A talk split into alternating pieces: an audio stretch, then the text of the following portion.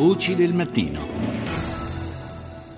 Ancora buongiorno da Paolo Salerno, eccoci tornati con la seconda parte di Voci del Mattino. Parliamo del eh, vertice che si è tenuto ieri a Parigi, questa nascita di una coalizione anti-ISIS. Do il buongiorno al nostro ospite Giampiero Gramaglia, direttore di Euroactive.it. Buongiorno. Buongiorno e buongiorno agli ascoltatori.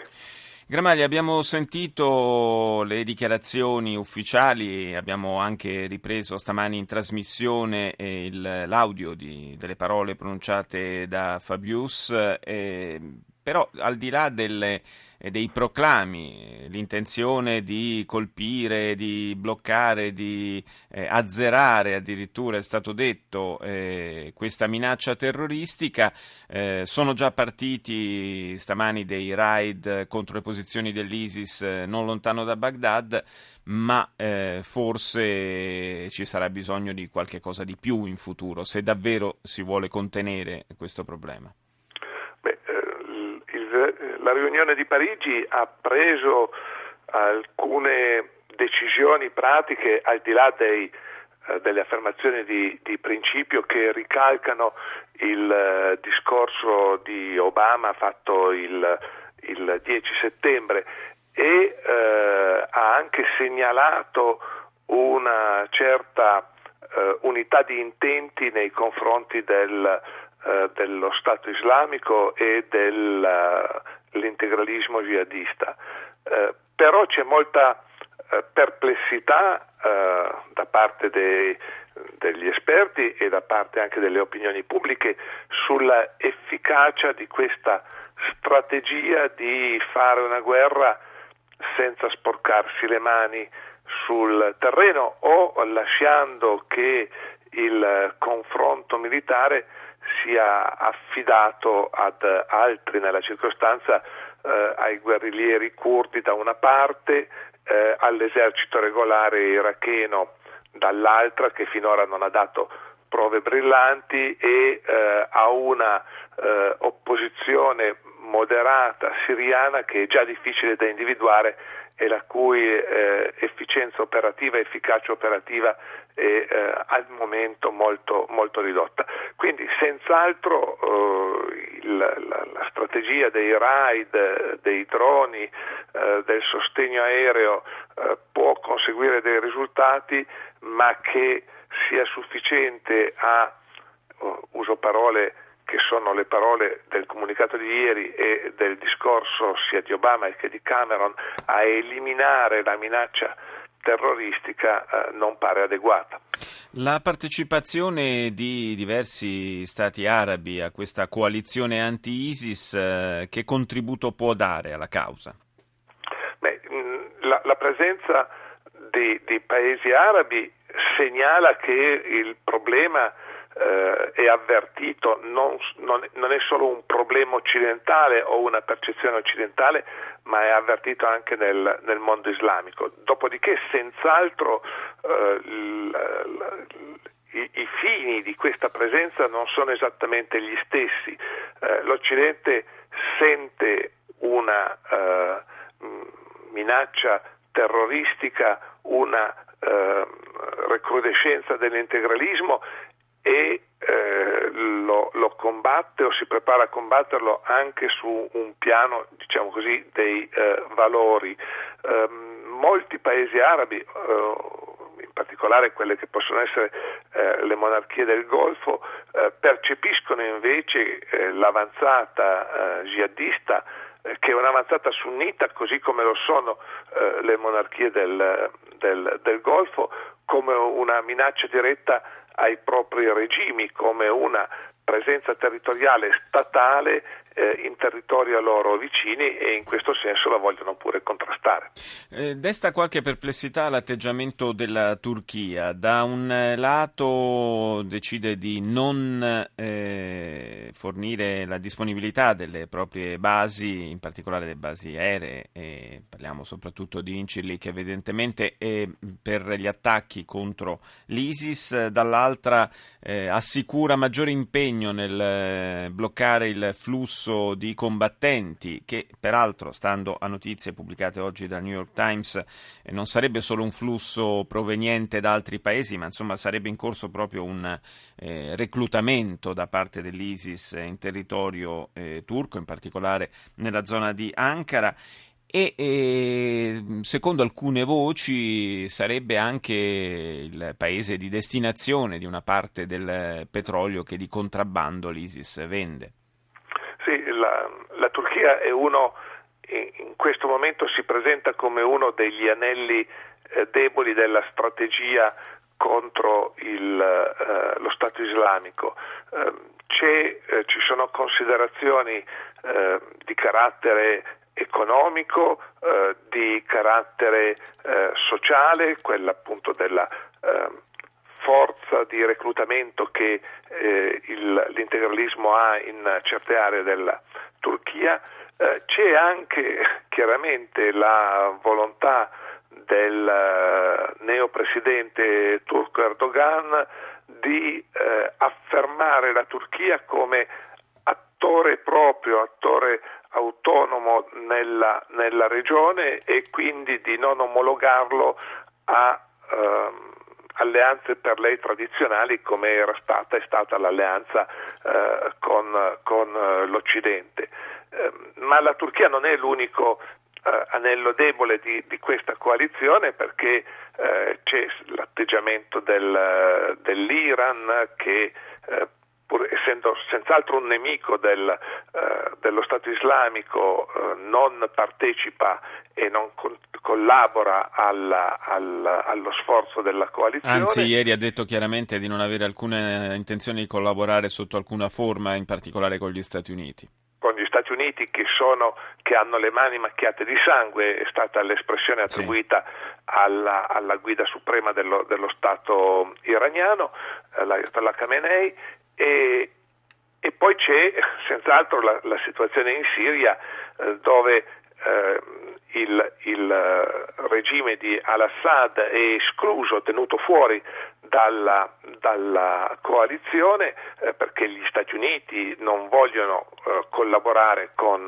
con eh, il presidente attuale, però la componente dell'opposizione siriana cui si fa riferimento è in attualmente labile e, e, e poco definita.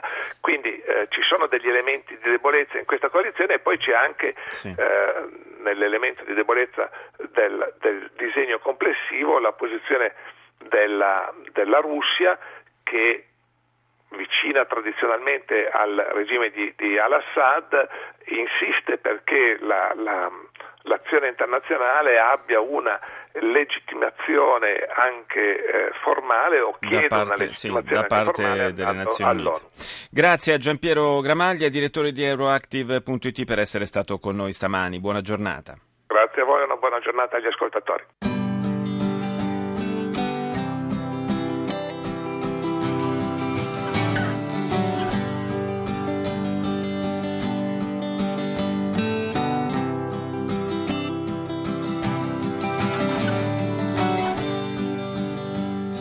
Alice guarda i gatti e i gatti guardano nel sole, mentre il mondo sta girando senza fretta.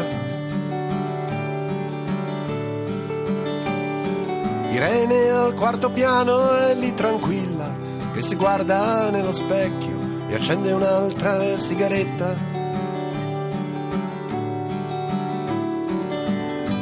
Vieni lì, Marlene bella più che mai. Sorride e non ti dice la sua età. Ma tutto questo Alice non lo sa. Alice guarda i gatti e i gatti muoiono nel sole, mentre il sole poco a poco si avvicina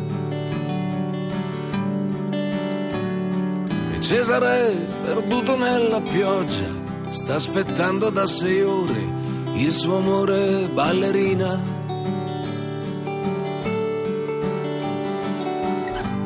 E rimane lì a bagnarsi ancora un po'. E il tram di mezzanotte se ne va. Ma tutto questo Alice non lo sa. Ma io non ci sto più. Ridò lo sposo e poi tutti pensarono dietro ai capelli. Lo sposo è impazzito oppure ha bevuto, ma la sposa aspetta un figlio.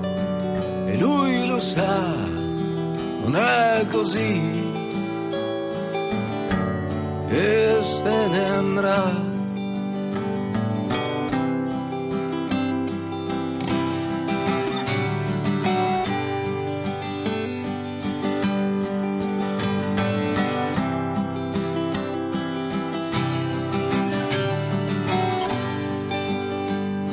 Alice guarda i gatti e i gatti girano nel sole, mentre il sole fa l'amore con la luna. Mendicante arabo ha un cancro nel cappello, ma è convinto che sia un portafortuna. Non ti chiede mai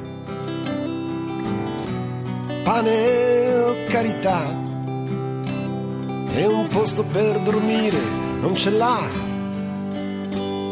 Ma tutto questo Alice non lo sa. Ultima, un disco per l'estate 1973, Alice è poi diventata in realtà una delle canzoni più note di Francesco De Gregori. A distanza di tanti anni la ripropone ora in un inedito duetto con Ligabue, arrangiamento minimalista, solo due chitarre, lo avete sentito, e le loro voci.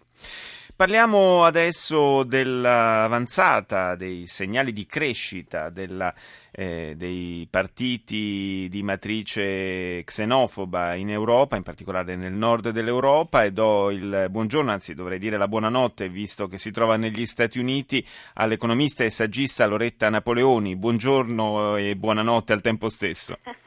Buongiorno a voi, buongiorno a voi. Grazie. Allora, eh, dicevamo di questa avanzata che in particolare negli ultimi giorni eh, si è segnalata in Svezia e Germania, eh, dove, Svezia dove si sono tenute le ehm, consultazioni politiche, in Germania invece elezioni locali, ma che hanno fatto anche lì eh, segnare una, un'impennata dei consensi sopra il 10% addirittura 12% nel, eh, nel Brandeburgo, diciamo quella che una volta era la Prussia, eh, per il, eh, il partito eh, di, di, matrice nazionalista e xenofoba Alternativa per la Germania. Eh, che cosa c'è dietro questi, la crescita di questi eh, movimenti anche in paesi che godono, nel caso della Germania, o, o, hanno goduto fino a poco tempo fa, nel caso della Svezia, comunque di un ehm, benessere, di una situazione anche economica più che discreta, direi. Sicuramente mh, c'è un elemento economico, diciamo questa crisi che attanaglia un po' tutta quanta l'Europa dal 2010 e che si fa sentire anche in questi paesi, nel senso questi poi sono paesi, in particolare la Germania, in cui l'economia eh, funziona meglio che negli altri e quindi c'è una grossa immigrazione. Eh, questa è un, un'immigrazione che spesso disturba. Mm, perché? Perché eh, purtroppo c'è questa idea in un certo senso di mantenere ehm, diciamo, di mantenere la, il controllo del proprio territorio, quindi pro, della propria nazione sulla base di quello che è la nazionalità. E questo è il fenomeno che, che si è verificato nei paesi scandinavi, eh, specialmente dopo l'inizio della, della guerra in Iraq quindi parliamo del 2003, quando c'è stata una forte immigrazione eh, proveniente da, da, quelle zone che erano appunto zone eh, di guerra. E questo continua ormai da, dal 2003, cioè c'è il problema dei rifugiati, c'è il problema eh, dell'assimilazione di, di, queste nuove mm, diciamo, generazioni di queste anche nuove culture all'interno di un'Europa che, che sta tornando ad essere sempre più settaria e quindi invece di um, unirsi eh, attraverso questo processo di integrazione eh, de- dell'Europa Unita, noi in realtà stiamo tornando indietro, cioè stiamo creando delle barriere e ci stiamo richiudendo in quelli che sono i movimenti nazionalistici e questo spiega l'ascesa della destra.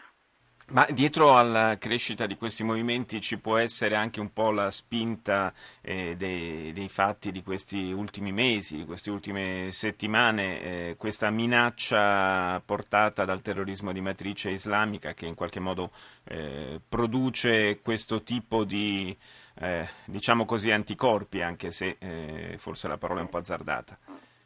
Sicuramente, sicuramente, cioè, eh, questo noi, noi, l'abbiamo già visto um, in paesi eh, tipo l'Olanda, cioè, l'Olanda mm, all'inizio degli anni 2000 era considerata un paese altamente tollerante, eh, poi improvvisamente mm, scoppia la guerra in Iraq, si, si, verificano tutti i vari casi di, di attacchi terroristici in, in Europa e via dicendo e scopriamo che in realtà l'Olanda eh, non è così tollerante eh, come si pensava.